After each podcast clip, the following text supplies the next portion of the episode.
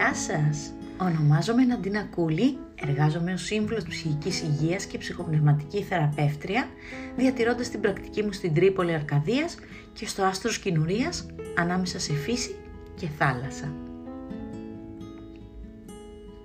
Καλώς ήρθατε και σήμερα σε ένα ακόμα επεισόδιο του The Dream Pond με τίτλο «Όταν το όνειρο μοιάζει να έχει κολλήσει». Πάρτε μια αναπαυτική θέση, εισπνεύστε το καλύτερο δυνατό σας χαμόγελο και ξεκινάμε και αυτό το ταξίδι μαζί. Το να είσαι ονειρευτής ταυτόχρονα σημαίνει ότι είσαι και παρατηρητής. Το ένα δεν μπορεί να υπάρξει χωρίς το άλλο για την ακρίβεια. Έχεις αυξημένη παρατηρητικότητα, βλέπεις πράγματα και συνδέεις γεγονότα. Γεγονότα από την καθημερινή ζωή, διαισθητικά, καλλιτεχνικά και έχεις την διάβγεια να ενεργοποιείς τη φαντασία σου. Αυτή η τέχνη είναι ζωντανή επειδή εσύ συνεχίζεις να της επιτρέπεις να σε ταξιδεύει. Όσο της το επιτρέπεις, τόσο φαίνεται το όνειρό σου να σε ταξιδεύει και να σου φανερώνεται ένα βήμα τη φορά με διαφορετικά εργαλεία για το ταξίδι. Αρχίζεις να ενθουσιάζεσαι με αυτόν τον ολοκένουργιο κόσμο, κάθε φορά πιο εμπλουτισμένος ή εμπλουτισμένη από ποτέ στην δική σου υπηρεσία. Σίγουρα δεν σου φέρνει μόνο κομμάτια που σου αρέσουν, όπως ένα σινεμά κάθε εβδομάδα, οι προβολές διαφέρουν. Άλλοτε έχει θρίλερ, άλλοτε ρομαντική κομμεντή, γαλλικό κινηματογράφο γιατί όχι, κομμωδία, ντοκιμαντέρ με αμύωτο το ενδιαφέρον και η λίστα συνεχίζεται προσθέτοντας εσύ ό,τι θέλεις. Αυτή η λίστα μπορεί να συνεχίζεται εσαΐ. Εξαρτάται από τα θέματα και το πεδίο που έχει ο κάθε θεατής. Τι γίνεται όμως ξαφνικά όταν το όνειρο μοιάζει να κολλάει; Κολλάει με το να στέλνει την ίδια εικόνα στον παραλήπτη και περιμένει την ανάλογη δράση από εκείνον; Κολλάει γιατί δημιουργεί παύσεις για ξεκούραση και αναδιοργάνωση; Και με αυτόν τον τρόπο ίσως σταματάει να στέλνει εσωτερική πληροφορία; Ίσως γιατί πια δεν την έχεις ανάγκη στο τώρα σου; Ίσως γιατί ήρθε η ώρα να δημιουργήσεις νέους κόσμους και να συνθέσεις το όνειρο με τη ζωή σου.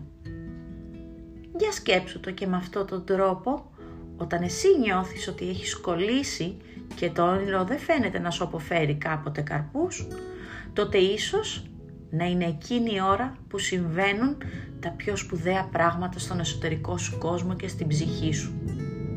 Εκείνη την ώρα που εσύ φοβάσαι, εκείνη την ώρα που νομίζεις ότι τα όνειρά σου δεν θα σε επισκεφτούν πάλι ή που έχουν ποιότητες και δράσεις τις οποίες εσύ ο ίδιος ακόμα δεν καταλαβαίνεις. Ένα έχω να σου πω. Μην απογοητεύεσαι καθόλου το όνειρό σου δεν υπάρχει καμία περίπτωση να σε εγκαταλείψει. Εκτός φυσικά αν είσαι εσύ αυτός πρώτος που δεν πιστεύεις σε εκείνο και το εγκαταλείψεις εσύ. Σε αυτό το σημείο θέλω να σε ενημερώσω ότι η πληροφορία είναι παντού. Έρχεται από παντού σε αυθονία. Ναι, καλά άκουσες, σε αυθονία. Βρίσκεται παντού στην καθημερινότητα με συγχρονικότητες, με σημάδια, με ομιλίες, με ζώα, στο εξωτερικό ονείρεμα. Αν έχεις την παρατήρηση και τη διάβια να σταθείς για λίγο και να συνδεθείς, εκείνο θα σου αποφέρει καρπούς ακόμα και με αυτόν τον τρόπο. Αυτό που χρειάζεται από σένα είναι να διαχωρίζεις, καθώς αναπτύσσεις τη διάκρισή σου, ποια σου είναι σημαντική πληροφορία από όλες αυτές Ίσως όταν μοιάζει, και πάλι λέω να μην συμβαίνει αυτό το τίποτα, όταν μοιάζει τότε είναι που οι ρίζες σου βαθαίνουν όλο και περισσότερο. Εσύ χρειάζεται να παραμείνεις πιστός σε αυτό. Τότε ίσως η ψυχή να σου ανοίγει την πόρτα διάπλατα και να σου λέει καλώς ήρθες και πάλι στο σπίτι. Μέχρι το επόμενο ταξίδι μας, γεια και χαρά!